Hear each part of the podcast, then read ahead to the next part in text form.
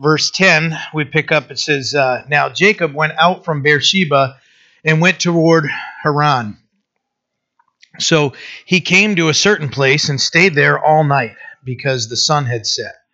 And he took one of the stones of that place and put it at his head, and he laid down in that place to sleep. Then he dreamed, and behold, a ladder was set up on the earth, and its top reached heaven, and there the angels of God were ascending and descending on it.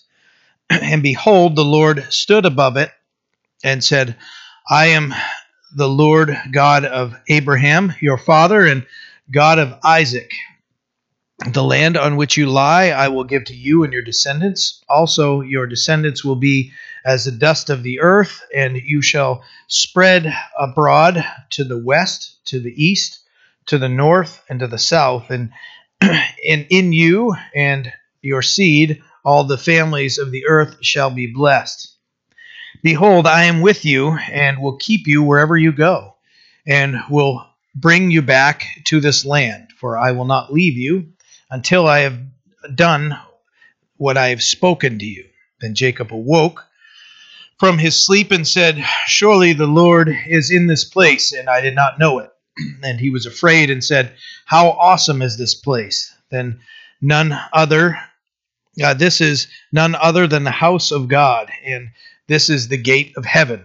Then Jacob arose early in the morning and took the stone that he had put at his head, set it up as a pillar, and poured it, poured oil on top of it. Called the name of the place Bethel, but Bethel, uh, but uh, the name of the city had been Luz previously. Then Jacob made a vow, saying, "If God will keep me, uh, will will be with me, and keep me in this way that I am going, and give me bread to eat and clothing to put on, so that I come back to my father's house in peace, then the Lord shall be my God, and the stone which I have set up as a pillar shall be God's house.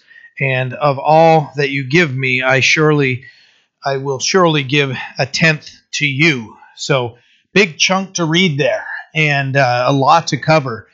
So, uh, moving to the front of everything, he uh, says Jacob went out from Beersheba and went down to Haran. So Beersheba, the well of the oath, that's where Abraham had made a covenant uh, with Abimelech, the um, Philistine king, and uh, he had uh, they had set up there could be well of the oath or well of the seven, and that would be the seven uh, lambs that were that were sacrificed there, that were actually gifted uh, but when they would uh, make a covenant, they would cut and they would walk through those, uh, whatever was cut, and they would split those things and they'd walk between those two things that were sacrificed uh, as a mark of the covenant that was uh, that was made. So he is in a, a place that we're familiar with in the scripture, and Isaac had lived there, and now Jacob is there. So Abraham was there, Isaac stayed there for a while, and now Jacob and we see that the promises were made to Abraham, Isaac,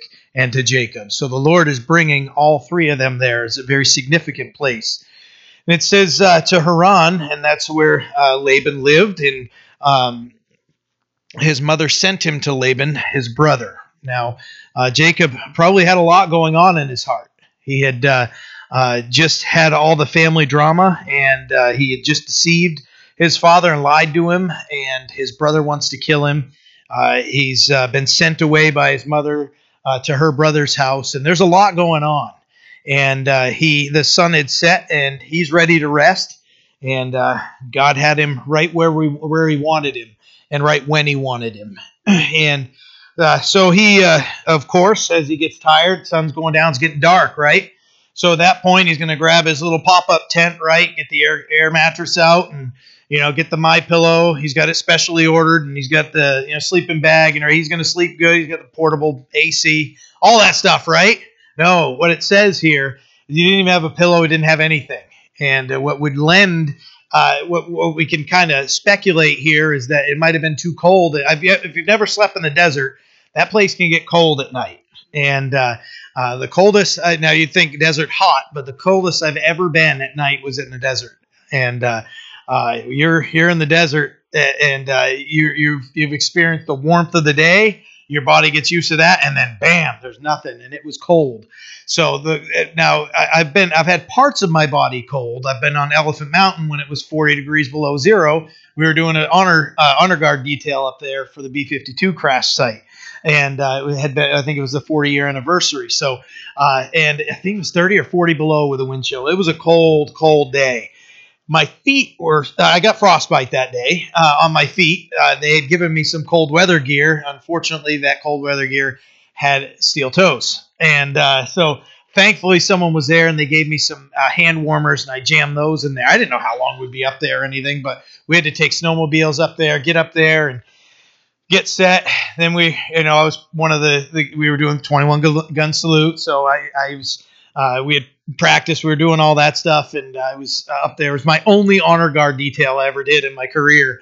Uh, after that, I was like, no, no, that's fine. I'm going to stick to recruiting and, uh, and go from there. And I, uh, I remember it was so cold. I was driving from there and uh, we had a camp in Monson and uh, I had tears come in my eyes. It hurt so much for my my feet to warm up. I was I was cold in certain places, but overall was the desert of Texas, no no less. I was there in in November, and man, was that cold, and I had a massive headache. But I'm sitting there shaking. I got a headache, and I'm shaking. I was so cold. I think it was end of November, and it was cold. what we can kind of guess from here is that he didn't want to take any of his gear off.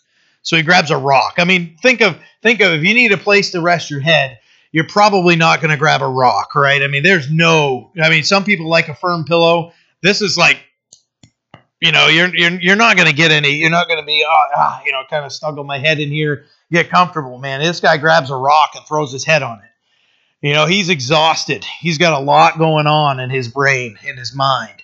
You know, he's uh, you know that's a uh, that's a heavy head. You know, where there's so much guilt, so much there's so much going on there. He realizes, you know, there's no doubt he's exhausted. A lot had happened, and you know he's got to keep those clothes on.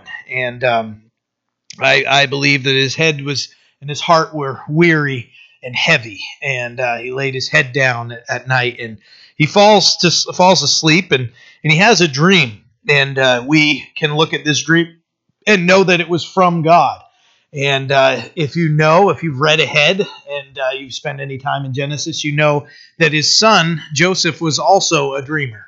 And uh, the Lord would speak to Joseph through dreams, and uh, he prophesied, and that ends up being a problem for him with his future uh, here in the future with his brothers. And it also uh, is something that pulls him out of prison as he's there. And I, I know, spoiler alert, I, I know that, but um, so Joseph is uh, not only a dreamer, but he can also interpret dreams. So uh, that's uh, kind of a neat thing to see that Jacob is laying his head down and he has this powerful dream where the Lord shows him a ladder and that's a uh, it's set up on earth and its top reaches uh, to heaven and uh, what he sees are angels ascending and descending upon this ladder. So this ladder is representing something that connects the earth and uh, to to heaven, man to heaven, and and the angels are coming to minister, and then they're returning to the Lord.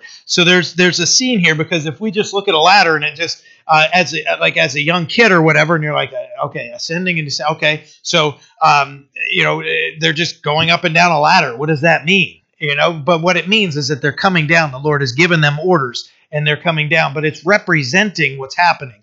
I don't believe that they're coming down, you know, just, oh, hold on, I got to get down there. Got to go really fast. You know, the guy's going to crash into something. You know, they, they can they can appear. The Lord has given them. They're spiritual beings. But this is a a vision that he uh, can understand that there's a connection between man and God. and uh, it, when we consider, this might sound a little bit familiar because on Sundays we're in John, right? John chapter 1. And at the end of John, Jesus claims to be that ladder. And uh, John 151, it says uh, that Jesus is having a conversation with Nathanael, and, uh, and he said to them, Most assuredly I say to you, hereafter you will see heaven open, and the angels of God ascending and descending upon the Son of Man. So there's a repre- what, what God is letting him see is that that there is a connection. And Jesus, we know as Christians, and when we look in the old into the New Testament, we can see that there's a mediator, the one that connects us to God, right? Like it says in 1 Timothy 2 5. One God, one mediator between God and man. It's the man Christ Jesus. We have that connection with God through Jesus Christ. so he sees this ladder, and it says that the Lord stood above it and said, I am the Lord God of Abraham, your father, and the God of Isaac. So Abraham, your father, the patriarch, and uh, and then he says Isaac, um, uh, your father. Now, now looking at Abraham, he's the father of all Israel. If you talk to uh, the, the Jews even today, their father is Abraham. Their their their bloodline uh, and what their their their claim is, and and what they stick to, and their their pride is, is that they were connected uh, in the blood to Abraham, and uh, so that's their that's their that's their big thing. So when they say Abraham is their father, now we know from our, our study in John, right? There was the the argument as Jesus is rebuking the religious leaders. They're saying, We have Abraham as our father. You know, and, and Jesus corrects them. And I know this is familiar to you guys, but it should be. This is a good thing if it's familiar. Don't look and go, Yeah, I already knew that. When when things are familiar to us, that's a really good thing. Okay? and Jesus said, if, if God was your father, then you'd know who I am. But then Jesus breaks the news to him. No, you're your father, the devil. And uh, so that's pretty hard news for them. But Abraham says, Abraham, your father, and Isaac. Uh, so uh, I like that it says Abraham, your father. We know that Isaac was his earthly father, but this is talking about Abraham being the, the patriarch of of uh, the Jews, of uh, the people of Israel. So, so Isaac, your dad, he says, the land on which you lie, I will give to you and your descendants. Again, God gave Israel and uh, gave it to Israel. Now that's that's an interesting thing because the land still belongs to Israel. Do you know who Israel is, right? The guy we're studying right now, Jacob. His name gets changed by God from heel snatcher, the, the guy that would be the deceiver, the one to, to catch somebody and to cause them to stumble, to governed by God. And so when we consider when the Lord made this promise, we know that the Lord kept that promise. He gave it to Israel. He lit, this is the Israel. This is the guy, Israel. But also Israel as a whole, as as the nation. After he has these twelve sons, uh, as we're going to see here, we're going to study eleven of them tonight. But uh, uh, when these these young men are born, that these are the tribes of Israel. So it's that's all built, being built up, and now he's laying there and he sees, okay, this is going to happen right here. That God is going to minister to us. God is here uh, with me, and He's ministering. Now He's the third one to hear this. Verse 14, He says, "Also to your descendants uh, shall be, also your descendants shall be as the dust of the earth. You shall spread abroad to the west and to the east, to the north and to the south." And in you and in your seed all the families of the earth shall be blessed. Uh, verse 14 was said to Abraham, it was said to Isaac, and to Jacob. So they've all three heard this. So this this is now the Lord acknowledging. And a, a, a Jacob, no doubt, is probably walking, going, I, I, I don't know. I, this is a speculation of mine. Jacob's going, so did I really get the blessing? And this is the Lord saying, Yes, you know you're guilty. You know all those things, but I'm still going to work in your life. That's the grace of God. That's that's that's a grace of God saying, "Yeah, yeah, you're a dirty, rotten scoundrel, uh, but uh, but I have a plan for your life." And God changes him from that scoundrel to Israel, governed by God, and and we'll get into that. I know I'm uh, giving you a spoiler again, but that's uh, what it is. But God uh, still has a plan, and uh, He is we should we should never look at that and go, well, God's got a plan. I can do whatever I want. I can sin. Don't use that as a as a uh, as a uh, just a hey, I got to get uh, get out of jail free card, and I can do whatever I want because God's grace is going to cover me. We're going to make our lives so much worse. I uh, um, have dealt with uh, at the school uh, that I that I work at, the college I work at. I've dealt with kids getting into legal trouble. We're at our school. We try to keep things in house. So if a kid gets you know caught doing something stupid, let's say uh, what I dealt with most when I was working at nights were alcohol violations. It's supposed to be a dry campus. we would be stupid if we if we assumed that uh, we don't have a bunch of kids there and that they're going to make bad that they're we if we say oh no they're always going to do the right thing you know? Unfortunately when we're 18 19 years old we do stupid things. Uh, you know i've been there i did that hard. I went right down that path hard and i paid the price for it. I learned from it. And uh, you know but I, what i can usually tell people because they're distraught they got caught and they oh what's going to happen they're going to get you know uh, i don't want to even say a slap on the they're going to get in trouble uh, with the school and stuff, but we don't involve the law. When they leave, that stays between us and the school. But then I've seen people do some other things, and then we have to call law enforcement, and they get into trouble. You know, and uh, you know those are you know two different circumstances that that hey, it can go really bad for you, and and you've got you now have a, a criminal record, or you know things can be kept in house. Sometimes you know we're still they're still guilty of doing whatever they did, but that grace of the Lord says, "Hey, this is between you and me." Remember when David David had had stolen Bathsheba and had um, had um, Uriah killed? What did David say? Against you and you alone have I sinned. You know that's because that'll boggle your mind, won't it? You know he, he like stole that guy's wife and killed him. But David knew the ultimate sin was against God, and uh, the Lord is the one that you know he can be the one that we don't want punishing us obviously. But i can tell you now i would rather trust and and and fall into the hands of a gracious god than into you know potentially the hands of an unjust judge right? You know those things that can happen. And uh, the the restoration of the lord so we should never ever use that as a oh well you know this guy got away from it god uh, got away with it god and you know, look, we're going to look at the chaos in this guy's life as we progress, even tonight, that happens uh, in his life. So, uh, verse 15, it says, Behold, the Lord is saying to uh, Abraham, sorry, to Jacob again, he's still talking, Behold, I am with you and will keep you wherever you go. I will bring you back to this land, for I will not leave you until I have done what I have spoken to you. The Lord says, I will I am with you and will keep you wherever you go. That's that's a uh, quite a statement here and you know when you're on the run from uh, your brother who wants to kill you and you just lied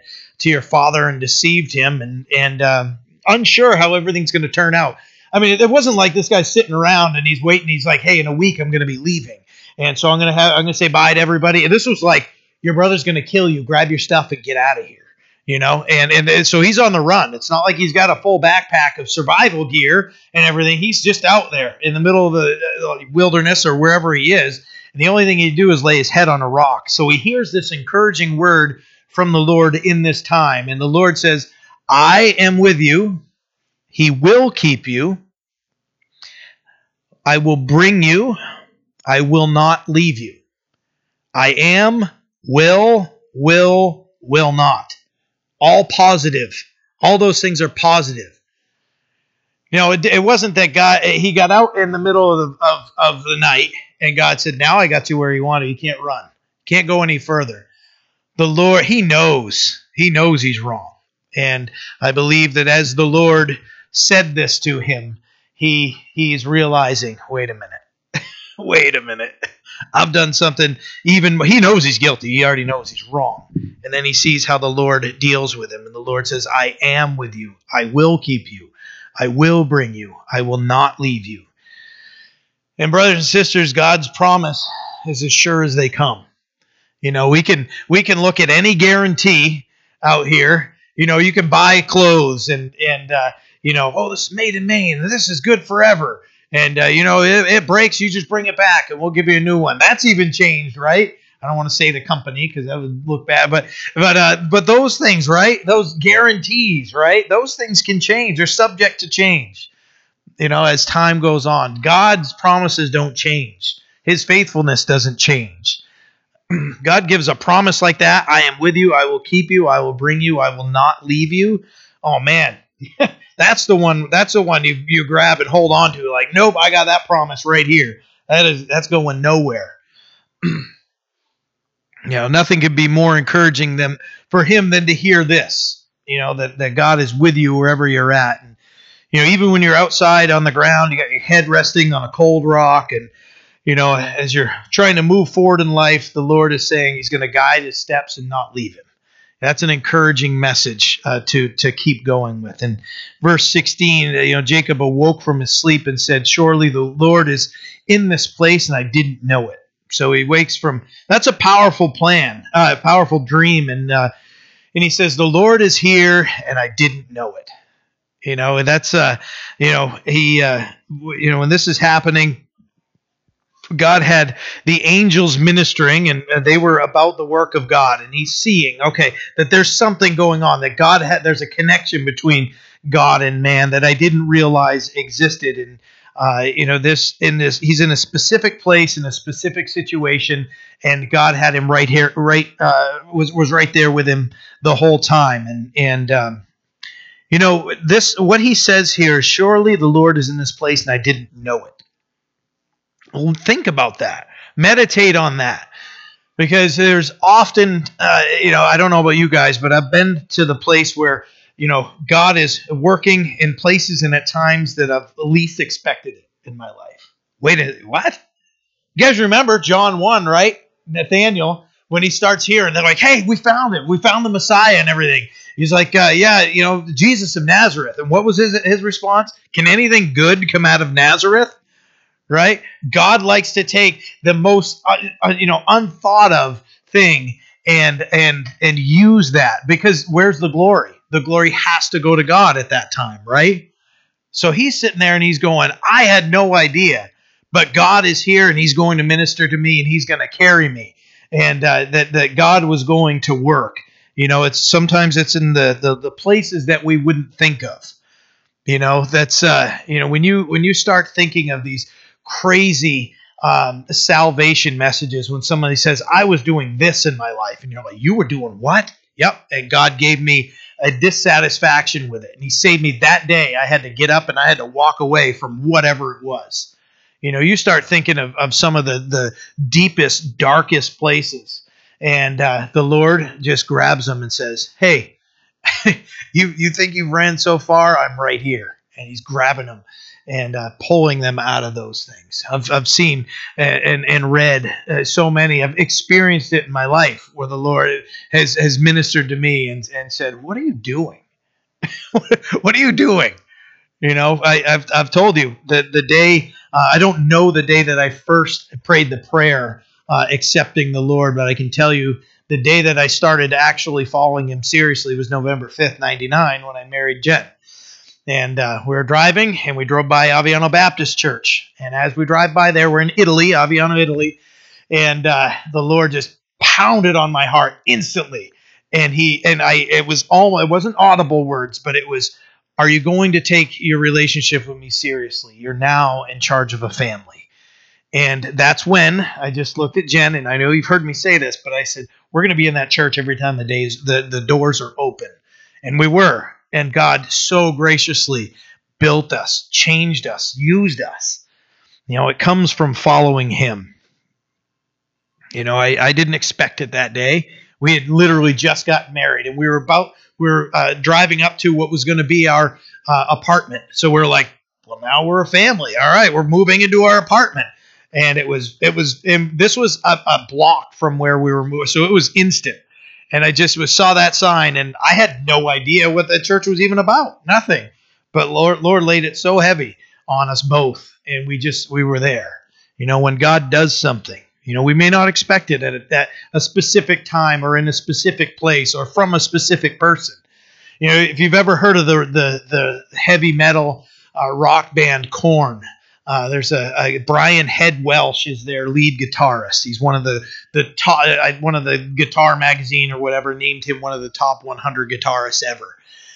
He uh, was living a life of uh, complete debauchery. Just they, I read his book, and he would get to a point where he would be so high off of meth that he he during breaks in their sets they'd have a break, you know, and, and they'd kind of take an interlude or whatever, and they would go do drugs and they'd be passed out laying on amps and their head, eyes rolling back. And then he met Jesus. He's still a rough dude. Don't get me wrong. You know, I uh, I read his book and I'm like, yeah, the Lord's going to change that. He's going to minister. But he met Jesus, you know, and you look at that dude. He's all all tatted up. He's got all these these uh, you know uh, the dreadlocks and everything like that. But he said, "No, I'm I'm, I'm saved now." And he wrote a book. And you read uh, the the darkness that, that, the Lord pulled him out of, and then it spread to uh, the gospel spread to another guy in the band, their bassist. And I can't remember Lefty or Fieldy. Thank you. Yeah, Fieldy. Fieldy. So um, I don't know their their their doctrinal stance. I don't know all those things, but they both are saying I'm not the person I was before. And Korn went from this band that that was partying so hard that you know they're passing out in between you know songs and everything. That now when they're on tour, they bring their families. And uh, you know, I'm not saying, guys, don't go buy the next Korn CD, okay? Please, you know, uh, they're they, uh, as far as I know, are not a Christian band. Um, you know, and uh, I'm not encouraging any of that. But what I'm saying is, is that shocked the world for someone that looked like that. Everybody's like, well, look at him. How could he be a Christian? And I'm telling you, that's what God is about. What did Jesus Christ do in his ministry, right? Remember, remember his ministry? They're like, and, and the religious leaders are going, if he knew who that was, he wouldn't be sitting there. You know, if he was really a prophet of God, he wouldn't have anything to do with that person. And Jesus just came and flipped that all upside down. He's got an amazing plan, you know, and, and we don't know what it is. We don't know who he's working in and, and uh, who he's calling and everything. I encourage us all to be in the Word, to be strong in our faith, instead of just being the guy that said, you see somebody totally broken and in total despair. Hey, I don't know a whole lot, but let me pray with you. You know, I, I I'm not perfect. I'm not you know any that it's I, when I've had a couple opportunities to do that and I didn't know the impact it would have and I've heard that impact and when I've heard it it's just blown me away because it was just a simple like guys we pray together all the time right you know it was just it was just a simple nothing crazy in the prayer or anything it was just in a in a in a time of devastation for somebody to go you know what I've never had somebody pull me aside put their hand on my shoulder and pray for me that that will rock somebody's world. It's just something like that. Guys, if you haven't looked at this world and how bad it is right now, for somebody to to to to step out in their faith and be bold and say, "Hey, you know, we don't have to like embarrass start screaming the prayer out." I've been there for that before. Men's prayer breakfast. We went downtown and one guy just he was visiting here and Will's like, "Never again." will that guy pray and represent us, and he'll never, you know. And Will recently, Will and I were talking. You know, he's he's a he's a brother and everything, but uh uh no, you know, we have we we work hard to build the relationships we have in this area, and everybody stopped in that restaurant. We were, you know, usually we'll just bow our heads and we'll pray. Not we're not afraid to pray, but we're not trying to be obnoxious and, and scare everybody and you know and that's what happened and, and, will was like you know. But uh, anyways, he like I said, he he uh, he he he did apologize, and um, I think he was he was he was trying to be funny, and uh, really, but it stopped. The whole restaurant went dead. If someone yells, everybody gets quiet, right? Yeah, but so we don't know. We don't know where the Lord is working. We don't know the times that He's going to just might be at the at the grocery store, and you see somebody just just overwhelmed. Uh, I had uh, an opportunity this week just uh, speaking with a uh, young lady, you could just see the the uh, just the world, the weight of the world on her shoulders. Just start talking to her, you know, the the tears are rolling. You know, there's sometimes we don't know, and it's going to be at the unexpected time. Scripture tells us to be ready, right? As as Christians, we shouldn't be uh, sleepy about our faith. You know, let's be ready, ready to share. So he says, "Surely the Lord is in this place," and I did not know it. God works in ways that uh, you know His ways are higher than our ways, His thoughts higher than ours. Verse uh, 17 says that He was afraid. You know how awesome is this place? He says. You know basically this is hallowed ground. God is in this place, and you know uh, this is uh, none other than the house of God, and this is the gate of heaven. He's like, there's something special going on here, and what I've seen is amazing and uh, you know he he saw angels ascending descending god spoke to him uh, in our time in our faith we may be at points in our faith that we are going to remember more. Like i just shared for me that was one of the most powerful times in my life was when lord spoke to me very pointedly and said this. And, uh, whoa so i'll never forget that. That's that's time stamped in, in in my heart. And there are certain things and times that that are going to where we're going to say yeah god worked in this place in my life. He worked uh, through this situation in my life. Verse 18 says then jacob arose early in the morning and took the stone that he had put his uh, at his head set up a pillar and poured oil on top of it. Jacob Jacob recognized what had happened, um, that it was of God, and he rises early in the morning. I imagine he didn't really feel like sleeping in. He's got his brother at his, you know, he thinks on his heels, and uh, and early morning you're going to get up. It's not like you know, you guys. Uh, I'm sure everybody here has experienced that time. The alarm clock goes off or whatever on the weekend when you, you wake up and you're like, I don't have to get up right now. And this pillow feels awesome and I'm warm and comfortable, right? He's not feeling that, right?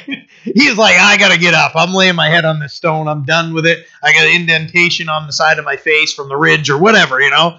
And uh, so he takes that stone and he stands it up, pours oil on it as a as a as a way of worship, as an expression of worship. He's pouring something out um, as a uh, expression of worship and an act of worship, and and uh, that sta- same stone that he had rested his tired head on, and you know that had held his uh, his burdened head up, is now standing as a reminder of God ministering to him. So he sets he sets that up and um, verse 9, he's changing the name from Luz, which means almond tree, to Bethel, house of God. You know, he's saying there's something special that happened here. In verses 20 through 22, uh, he vows that if God keeps him and provides for him and gives him peaceful a peaceful return, then uh, he shall be my God, and uh, I'll give a tithe to him. You know, think about this. If God just takes care of everything, then you know what? I mean, he's going to be my God. You know, that's not necessarily the best trade off, right? Hey, God, if you just give me everything, then uh, you, you can be my God. Now, remember who this is coming from, right? This is a guy that knew how to work things in his way. Remember Esau. He knows Esau's tired. He's hungry. Esau comes in and, and he's got a deal for him. He's like, hey, made you up a bowl of stew. He's like, give it to me. I'm going to die, right? And he's a deal maker. He's a deal maker. If I do this, you're going to do this, right? You're going to give me your birthright for this bowl. I mean, it's, it's such an uneven trade, and uh, and he's all about that. He's all about gaining and not really losing much. And what did he had to offer God but a guilty heart, right? And uh, so he says, hey, you know, if God gives me everything and provides for me and gives me a peaceful return, then he should be my God. And I'll give him a tenth of, of everything. He's going to give him a tithe of. So uh, you know, not sure how that benefits God, but you know, God still takes the deal. You know, and uh, he he works it. He's a loving father, and and uh, God says, "Oh, you know what? Yeah, I'll take that deal, and I'm going to do it." God already said He was going to do it, and He's saying, "All right, if God's going to do all these things that He says, then He's going to be my God." So uh, it's it's a pretty neat uh, situation we have here. So, uh, 29, Genesis 29, verse 1. So Jacob went on his uh, his journey and came to the land of the people of the east. And he looked and he saw a well in the field. And behold there were three flocks of sheep lying by it. For out of the well they watered the flocks. A large stone was on the well's mouth. Now all the flocks would be gathered there. And they would roll the stone from the well's mouth water the sheep and put the stone back in its place on the well's mouth. And Jacob said to them, Behold, uh, my brethren, uh, where are you from? And they said, We are from Haran. Then he said to them, Do you know Laban, the son of Nahor? And they said, We know him. So Jacob's journey has taken him uh, to this well, and the sheep and the shepherds are there, and he learns where they're from. And this is an interesting question. Of course, there isn't a whole lot of you know recorded here in the dialogue, but if you remember Laban, and we got a quick glimpse into Laban, right? Laban's a guy who uh, is uh, he, major league baseball, minor league baseball. Jacob's minor league in comparison to Laban. All right, uh, you know Jacob's he's he's semi-pro. Okay, he's good, he's slick, but he's not great. Laban Laban is a master at deception. Uh, he's he's really good, and uh, uh, we saw that uh, Laban, when uh, Abraham had sent uh, his uh, his servant, his oldest servant, um, to Laban, to well, ended up being Laban, and they meet. He meets um, this servant meets Rebecca at the well, right? And they meet at the well, and there's this big thing. I'm not going to go very deep into this, but uh, they're like, "Oh wow, this is this is a relative. Let's go back." And they get all excited. They're at the house, and Laban's like, "Hey, this is really great." And they they start working out this deal for Rebecca to go back with him. He's like, you know, and and many believe this was Eleazar, uh, who uh, had been with Abraham his his uh, you know adult life, and uh, he had been with him that whole time. And he's like, "Hey, I'm about my my master's business. I'm not sticking around for a whole long uh, long time. Before we even eat, I need to present this to you, and we need to talk." So they work that all out, and they're like, "Yeah, sure, you know, uh, let's let's let's bring Rebecca here." And uh, Rebecca says, "Yeah, you know, I'll I'll I'll I'll go uh, with him." And uh, they they get this uh, agreement, and Laban kind of we get a little glimpse into him. Laban's trying to get him to stay longer. He's like, "Uh, uh I told you I'm about my master's business. I've got to go." And they pack up and they leave. So we're going to get a bigger glimpse, uh, a better shot of Laban here. Uh, so when he asked, "Do you know Laban, the son of Nahor?"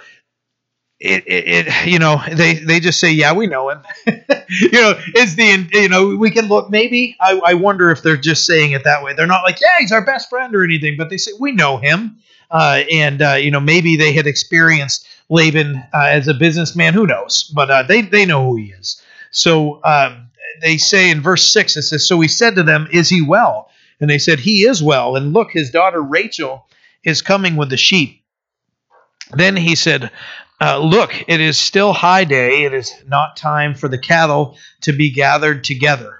Water the sheep and go and feed them. But they said, We cannot until all the flocks are gathered together uh, and they have rolled the stone from the well's mouth. Then we water the sheep. Now, while he was still speaking with them, Rachel came with her father's sheep, uh, for she was a shepherdess. And it came to pass when Jacob saw Rachel, the daughter of Laban, his mother's brother, and the sheep of Laban, his mother's uh, brother, that Jacob went near and rolled the stone from the well's mouth and watered the flock of Laban, his mother's brother. So he asked the question, Is he well? And they say, Yeah, he's well. And uh, his his daughter is coming now, and uh, you know I wonder uh, if uh, he was thinking uh, about the stories that he had heard of of how uh, the servant, maybe Eleazar, had gone on the trip for how his parents met. You know, Isaac and Rebecca, they met at that well. Eleazar met Rebecca at the well, and maybe that came up. So um, Jacob saw, saw Rachel, and, and he's strong enough to remove the stone. So he does for her, and he helps with watering his uncle's flock. Verse 11 Then Jacob kissed Rachel and lifted up his voice and wept.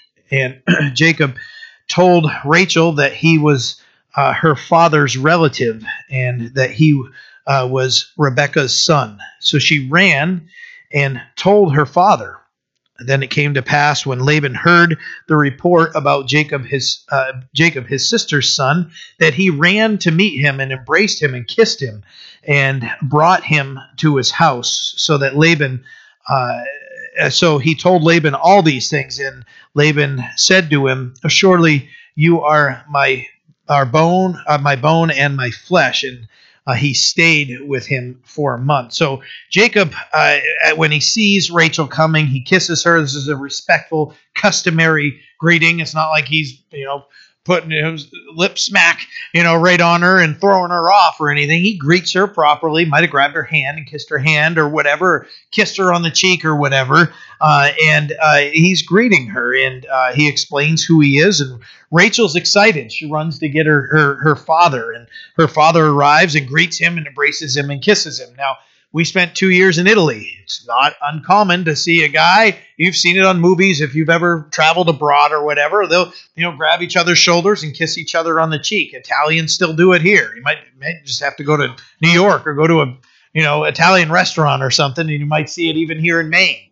You know, there's that greeting. You know, kiss each other on the cheek. There's that that uh, that that greeting there, and it's not necessarily a you know part of this culture, right? You know, it's a big deal if a guy's going to hug another dude most of the time, right? We've talked about. Remember, we talked about this uh, uh, before. You know, it's just in Maine. That's just how it is, and you know, man, I, I, I'm a, I'm a dude. I might give you the half hug even, but I, I love to say, hey, what's going on? You know, grab the hand and do this. I haven't seen you in a while or whatever. I don't care. I'm bear hugging you, man. You know, it's that that type of thing, man. It's okay. It's okay for for somebody to do so. You know, but it's not necessarily a part of their culture, of our culture, but it was theirs. And uh, he invites him to his house, and he calls him my bone and my flesh, and he stays there for a month. Now, uh, after a month, verse 15, then Laban said to Jacob, Because you are my relative. So they haven't sent for Jacob, so he's just there waiting, right? J- uh, Rebecca had told him uh, that, uh, hey, you know, we'll send for you after things uh, settle down a little bit. Then Laban said to Jacob, Because you are my relative, should you therefore serve me for nothing? Tell me, what shall your wages be? Now, Laban had two daughters. The name of the elder was Leah, and the name of the younger was Rachel. Leah's eyes were delicate, but Rachel was beautiful in form and appearance. Now, Jacob loved Rachel, so he said, I will serve you seven years for Rachel, your younger daughter. So Laban asks uh, for a deal. He says, Hey, if you're going to serve me, what, what do you want for wages? You know, we're, we're family and everything. What do you want? And he asks for Rachel's hand in marriage. Now, Leah's the older one. And uh, she has, it says delicate eyes, or if you look at the King James Version, it says she's tender eyed. And, uh, but it doesn't say much more about her. She's got delicate eyes. She has soft eyes, right? That's about it. So the, the assumption can be made that she's not all that attractive. However, her sister is very attractive. You know, she's beautiful in form and appearance. So uh, Jacob sees her and and wow, who is that? You know, he met her at the at the well and he's he's impressed. And and after a month goes by, he got to know them a little bit, no doubt.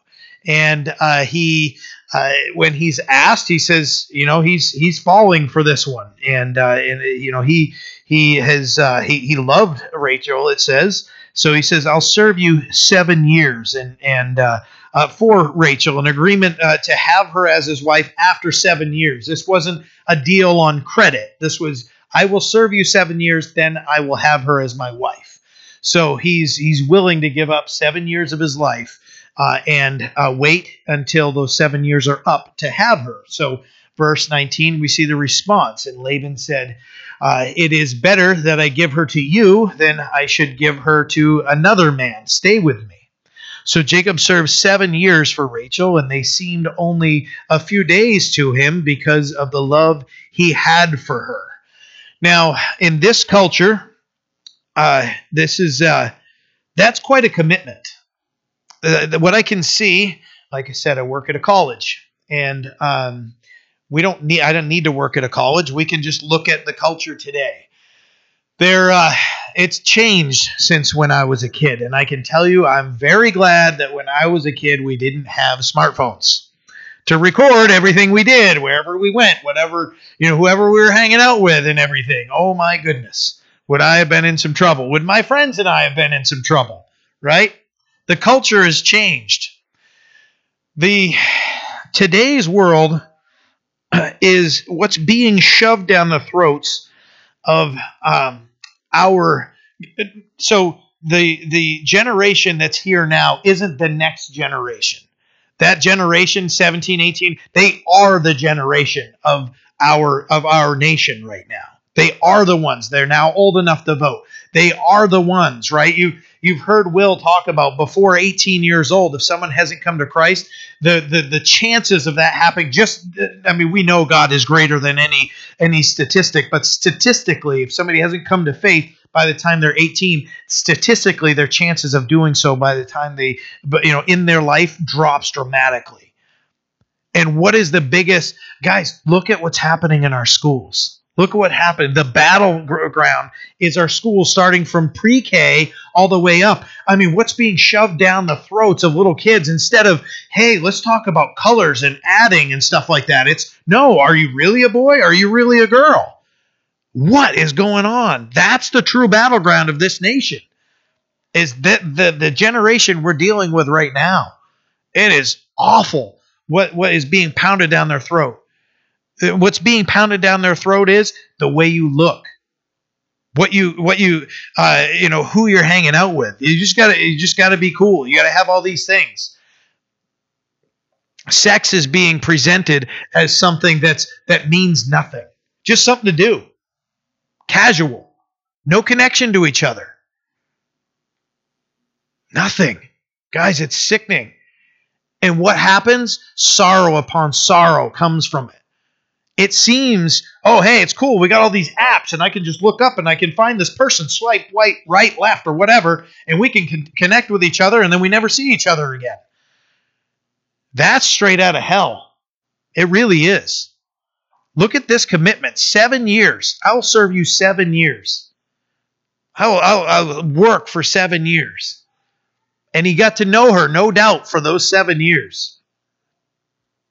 You know, marriage marriage and the sanctity of marriage and that that that that um, what comes uh, as a uh, a blessing from the Lord that intimacy between a husband and a wife it is being counted as common like it means nothing. Not just in the young I'm, I'm just saying those are the ones that it's being shoved and crammed down their throat and being taught to to elementary school kids. Guys books here in Maine about, hey, you're little kids. Why don't you go out to the woods and, and have sexual experiences with each other? It'll be fun. Those books are in libraries. It's, anyways, I've gone way off on a soapbox, but but it, is, guys. This this the the we are called Christians are called to be salt and light. We're called to be different. Those that preserve, right? Salt preserves. It preserves. Right? This nation needs a, a an agent that can preserve. You know, those uh what's the word I'm looking for? Pre salt is a preservative. I can't I can't think of the word preservative. I'm like, and it preserves. And yeah, sorry, I worked and my brain is starting to shut off. But um, uh, we're called to be preservatives and, and to show uh, you know God's light that that our lives are different. There's something different about us, right? So seven years, and they seemed like a day. Back to this, they seemed like only a few days. His love for her had made it uh, the time go by fast, and they had got to know each other over seven years. 21's a, a different one. I'm a father of three daughters. And uh, then Jacob said to Laban, Give me now my wife, for my days are fulfilled, that I may go into her probably not going to be a, a, good conversation. you know, that's a, probably not the approach I would take. Uh, you know, my future daughter-in-law is a pretty direct path, right? But what he's saying is, is uh, she's now my wife. I want to start a family with her. You know, it's now that time. I've served you for seven years. It's time. You know, I I I, I want my wife. Now, verse 22 begins to we get to see where uh, you know Laban is, is teaching him like, "Hey, you're minor league, man. This is this is where it is." And Laban gathered together all the men of the place uh, and made a feast. Now it came to pass in that evening that he took Leah, his daughter, and brought her to Jacob. And he went into her, and Laban gave his maid Zilpah uh, to his daughter Leah as a maid. So it came to pass in the morning that behold, it was Leah and he said to Laban, What is this that you've done to me? Was it not for Rachel that I had served you? Uh, why then have you deceived me? so the ceremony takes place, they feast, and uh, here comes the big switcheroo, right? He's expecting one. Now, it says here uh, it was evening, verse 23, it was evening, so it's dark. And uh, no doubt they have a private place. Now, Jacob learned uh, a little bit here uh, that uh, you know what he was doing, like I said, was minor league, and you know um, we get a glimpse into where Rebecca might have gotten her idea to deceive Isaac, right? Rebecca and, J- and Laban are brother and sister. You know, tells you a little bit about their household. You know, they were probably taught, hey, you know, when you get a chance, you know, to take what you can, take what you can, whatever it was. But you know, Rebecca was pretty good, a pretty good deceiver herself. She's the one that brought all this up to Jacob, and Jacob's like, you know, hey, I might I might look like a deceiver and I might look like a liar. Yes, we discussed this last week, so I won't get too heavy into it.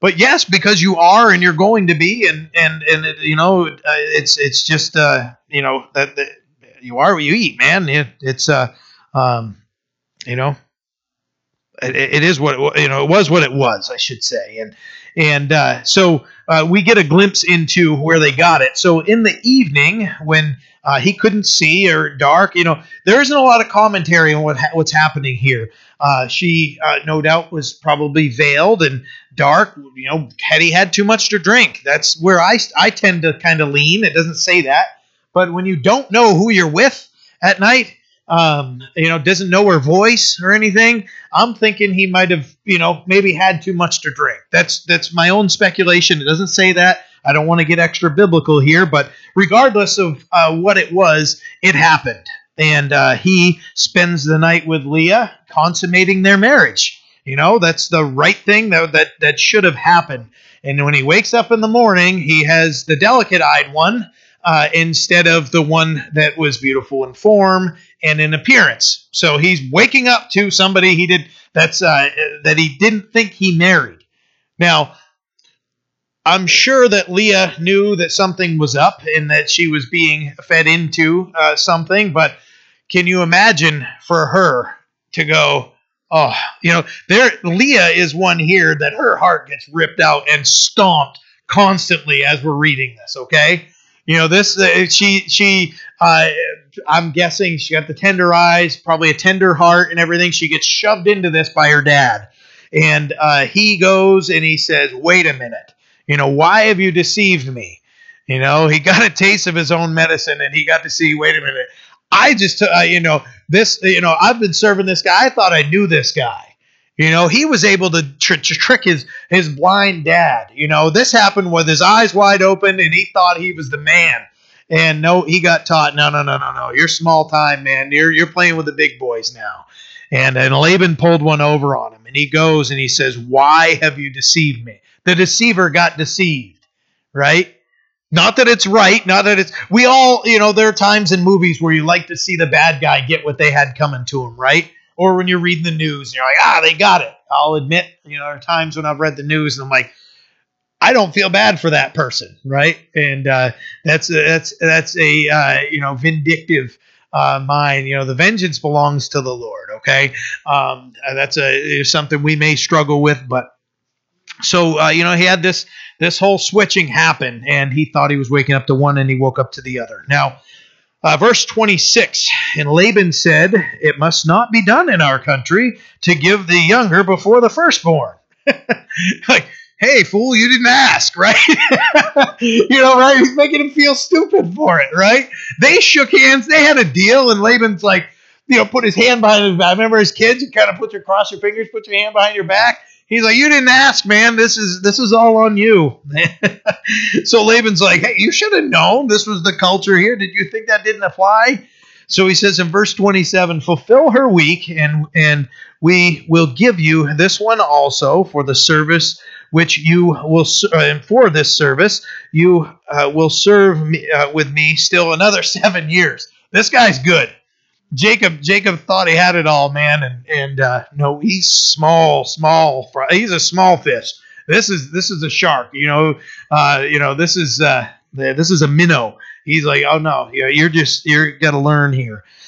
Another seven years, and Jacob did so and fulfilled her week. So for those seven days, he spent uh, the seven days with Leah, and he had that time with Leah, and uh, then. Um, so uh, he gave him his daughter uh, Rachel as wife also, and Laban uh, gave his maid Bilhah to his daughter Rachel as a maid. Then Jacob also went into Rachel, uh, and he also loved Rachel more than Leah, and he served with Laban still another seven years. So Laban um, uh, gets into that fine print, right? Oh, you didn't read the fine print, you didn't ask all those things, and can't give the younger, so he gets another. Um, you know, they he spends the week with Leah, and he gets another seven years worth of of work out of Jacob. But he gets to marry the one that he wanted, and the family feud plot is just beginning. You know, things are are not starting off on the right foot. You know, you can imagine that week he had with Leah wasn't one of great joy. It's not like, you know, when he came out of the field and, you know, she's got a big, she's just trying to please her husband, right? And when she come when he comes in from the, he's probably like, yeah. you know, there's he was forced into that. He was tricked into marrying her. And uh, so they they didn't start off on the right foot, and uh, you know, they, so he's he's stuck with her for seven days, and you know, um, and after those seven days, Leah knows that she's going to be sharing her husband uh, with her sister for the rest of their lives. And uh, you know, Jacob uh, stays, and now now this seven year deal was on credit. So the other one he seven, served seven years and they got him. This was the credit. No, you can have her up front, but you're stuck with me for another seven years. That's the deal. So he he marries her, and and uh, this is all starting here. And it, it says that he loved Rachel more than Leah. Things get interesting from here. Now remember, Jacob grew up in a house where it was okay to love one person more than another, right? You know, because Esau was was loved by Isaac and Jacob was loved by Rebekah. So, and there was that division in the house, and we see uh, the result of of what happened in the division of that house. So, uh, he's just carrying on the family tradition of uh, broken home, and uh, and they're uh, starting here. So.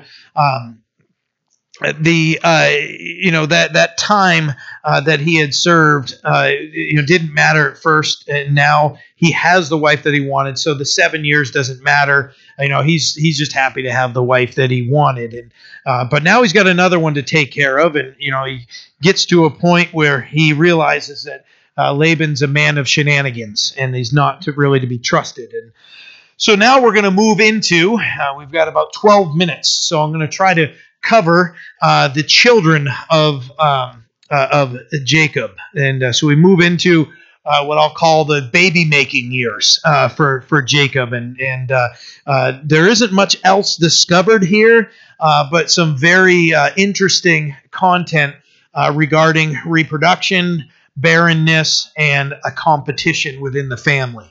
So as we progress here, verse 31, when the Lord saw that Leah was unloved, because it said that Rachel, uh, that he loved Rachel um, uh, in the previous verse here. Uh, so when the Lord saw that Leah was unloved, he opened her womb, but Rachel was barren. So God ministers to Leah uh, in her struggle, and imagine her predicament. Uh, she can't control her looks. You know, she knows her sister's better looking, and uh, she knows that she's only there because Jacob uh, got tricked and uh, her dad forced her into this. She knows that Jacob didn't want her. And uh, she knows that her sister is the one that he really loved. And, uh, you know, so uh, the Lord blesses her with children, and it's a comfort to her. And, you know, Rachel was barren, and it wasn't that God didn't have a plan for Rachel. That comes later, years down the road. Uh, you know, she she will uh, have a child, and um, and she ends up having two herself. But uh, we'll get into this here. Verse 32. So Leah conceived and bore a son, and she named his name, called his name Reuben. For she said, "The Lord is sure uh, uh, has surely looked on my affliction. Now, therefore, my husband will love me." You know, sometimes we name things or remember things in a special way because of what we learned in a circumstance or something that happened or it's got a special thing and, and we see that each of these people have a name and you know whatever it was. And so she names him behold a son is what reuben means behold the son. And uh, she's trying as it would say here now therefore my husband will love me. Uh, she's trying desperately to gain her husband's love uh, and uh, you know she's thinking surely this is going to do it And uh, let's keep reading here, and unfortunately, it doesn't do the trick. Uh, verse 33 Then she conceived again and bore a son and said, Behold, the Lord has heard me that I am unloved. So that she's uh, after having one later on, she's pregnant again, and behold, I am unloved. Is is uh, you know is what she says, and he has therefore given me this son also, and she called him his name Simeon, and uh, Simeon means uh, to hear or to listen. And so he says, you know, God has heard uh, it, that uh, that she is unloved. So God has known that she's unloved, and God has heard that she is unloved. And uh, you know this means that uh, even after Reuben was born, Jacob still didn't love her, didn't have that connection with her. That's a lonely place to live, right? When you can see, you know, imagine sitting at the dinner table or whatever, and you know Rachel. I don't know the sitting. You know, I imagine that Rachel's there, maybe Leah's there, but all the affection, all the time, all the conversation was with Rachel. You know, and and uh, there, there's a lot happening here. And Simeon turns out uh, this this baby, you know, to hear to listen is his name. He turns out to be a man led by anger and violence. So as we uh, progress through, uh, we'll learn more about him. Verse 34. So she conceived again and bore a son, and said, "Now this time my husband will become attached to me because." I have borne him three sons. Therefore, his name was called Levi. Levi means attached or joined. So it's sad to read that she's still trying to just find something or some way that will make him want to cling to her. Uh, so she names him attached. Uh, the, you know, there's an attachment there, and uh, this this son now uh, she she doesn't know this at first, but Levi you know, she had just given birth to, uh, you know, the uh, Levi, and he's the, you know, the father of the Jewish priesthood. You know, this is these are some powerful things that are happening. She doesn't see it in her circumstances because of what's happening here, uh, but uh, but she's still trying to, uh, you know, gain uh, favor in her husband's eyes. And verse 35 and she conceived again and bore a son and said now i will praise the lord therefore she called his name judah and she stopped bearing. Judah, uh, his name meant praised. You know, this son is the one that Messiah would come through.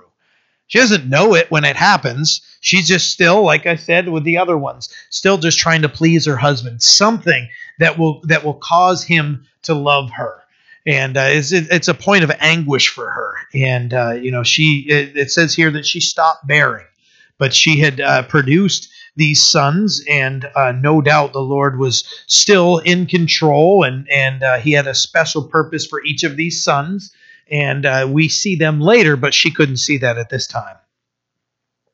Verse one of uh, thirty. Now, Ra- now when Rachel saw that she had borne Jacob no children, Rachel envied her sister, and said to Jacob, "Give me children, or else I die." I mean, that's a quite a statement there. And Jacob's anger was aroused against Rachel, and he said, Am I in the place of God who has withheld you from the fruit of uh, you from the fruit of the womb? So she said, Here is my maid Bilhah.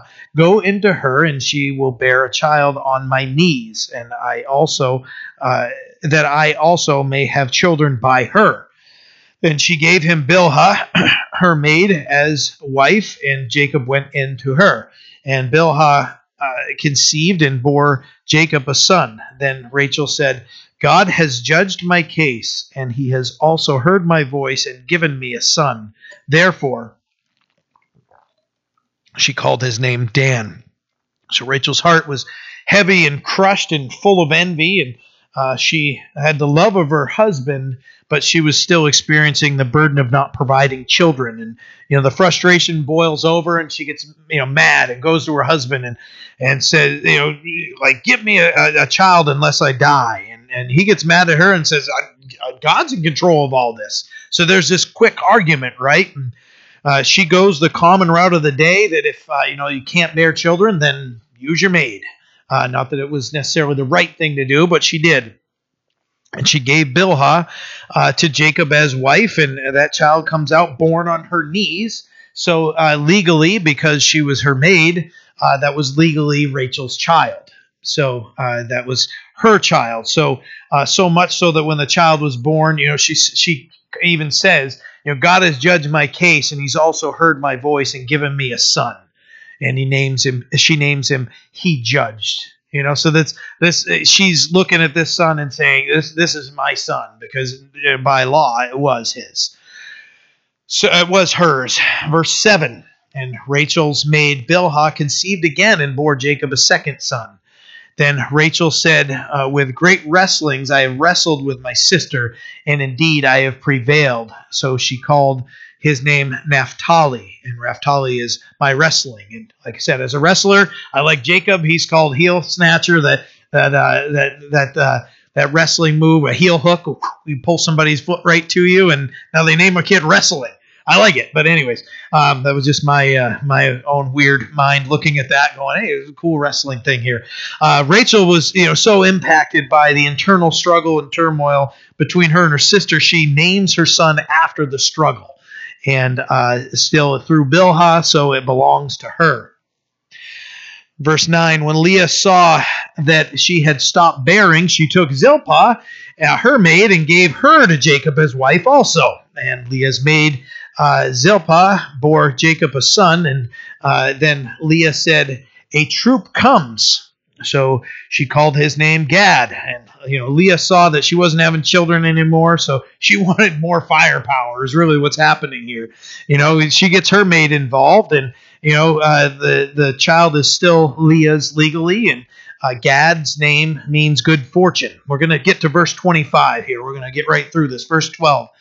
And Leah's maid Zilpah bore Jacob a second son. Then Leah said, I am happy, for the daughters uh, will call me blessed. And she called his name Asher. So Jacob is uh, the baby making machine here, what we see. Yeah, I mean, he's got wives, and wives are just getting thrown at him, and he's just producing babies everywhere. And this one's name is blessed or happy, Asher. Uh, you know, and she's saying the other ladies are going to call me blessed. We got kids everywhere, right? Verse 14 Now Reuben went in the days of the wheat harvest and found mandrakes in the field and brought them uh, to his mother Leah. Then Rachel said to Leah, Please give me some of your son's mandrakes. But she said to her, Is it a small matter that you have taken away my husband? Would you would you take away my son's mandrakes also? And Rachel therefore said uh, said, Therefore he will lie with you tonight uh, for your son's mandrakes. So the craziness is continuing, right? I mean, the, the commentary's right there. You don't need a whole lot of commentary from me, but uh, other than the fact of mandrakes were, you know, an aphrodisiac and and they were considered to be a fertility drug. And so when uh, Rachel sees this, she's like, well, maybe this will work. Can I have some of those? And uh, Leah's having none of it. She's like, uh uh You know, you took my husband from me. Those, these two were bitter rivals within the same home.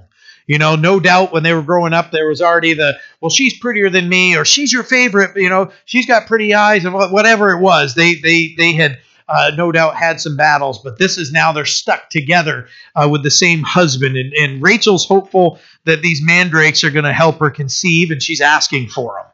And so what we see here is Jacob getting rented out by his wife, right? You know, so he gets back here and you know for for a handful of, of flowers so not all that flattering, right? You know, handful of flowers, and you know his services are rented out here. Verse 16: When Jacob came out of the field in the evening, Leah went out to meet him and said, "You must come in uh, to me, for surely I've hired you with my son's mandrakes." And he laid with her that night. That's a weird greeting, right? So she runs out as soon as the deal's made. She like he's coming in from the field, and she just boom, I bought you. You're coming with me. You know, that's that's quite a quite a, a, greeting. So he finds out he get he gets rented. I wonder if he asked, like, what was the deal? And he, she's like, yeah, a handful of flowers. he's like, okay, whatever. You know, but I don't know that he wanted to, to, you know. So he goes and you know, for a handful of flowers, apparently he can be rented out for a you know box of rocks or whatever it is here. But you know, so he lay with her that night. Verse 17, and God listened to Leah, and she conceived and bore Jacob a fifth son. Leah said, God has given me my wages because I have given my maid to my husband. So he called his name Issachar. She called his name Issachar, and Issachar meant man of reward. So she's saying this is uh, this son is a reward because of uh, you know, me uh, renting uh, him out, and because I went back and I had given him a maid before, but now I've got another son here, and this was a man of reward, so that's what I'm going to name him. Verse 19 Then Leah conceived again and bore Jacob a sixth son, and Leah said, God has endowed me with a good endowment. Now my husband will dwell with me because I bore him six sons. So she called his name Zebulun, and Zebulun means endowed, right? You guessed it, right? All these names are like whatever she's saying, she names the kid. Uh, so endowed or gift. And she's still trying to win over the love of her husband, his attention, his affection. So Leah, it, it's a tough thing to kind of put yourself in the place of, of Leah and what was happening. Afterward, verse 21, she bore a daughter and called her name Dinah you know, or Dina, however you want to look at it. But uh, uh, the uh, uh the only daughter mentioned, and that means vindicated. Uh, her name, and you know, there's more to come relating, uh, relating to her, but there isn't a whole lot said of her right now. Verse 22 Then God remembered Rachel, and God listened to her and opened her womb. She conceived and bore a son and said, God has taken away my reproach. So she called his name Joseph and said, This uh, the Lord shall add to me another son.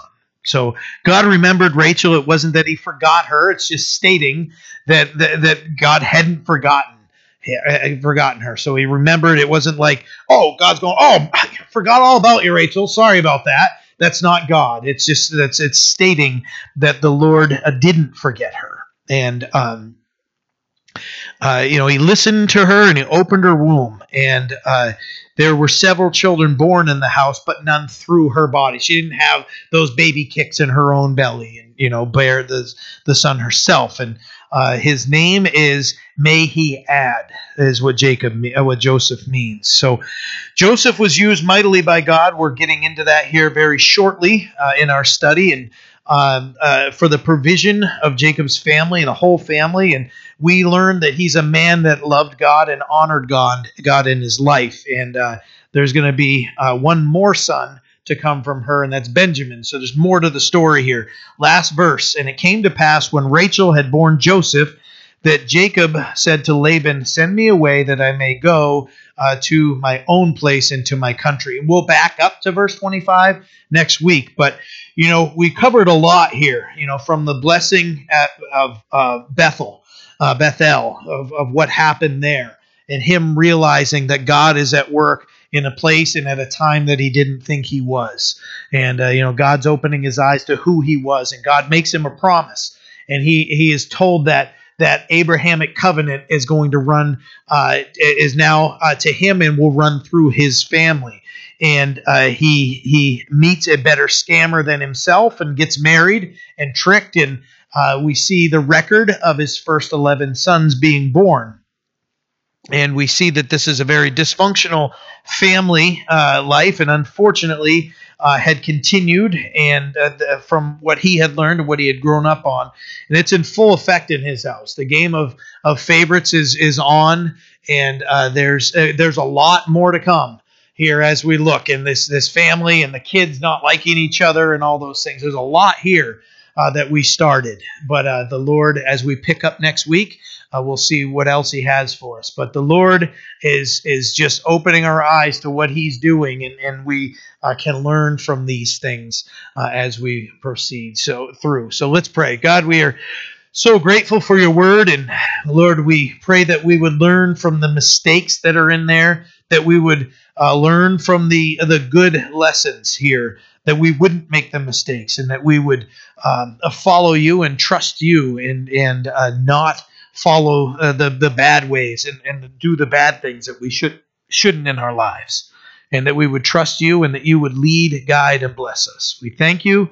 We pray that you would help us to meditate on this and, and to continue to be built up from it. And pray you be with us uh, for the rest of this week and until we're together again pray you cover us in your grace and mercy. In jesus name amen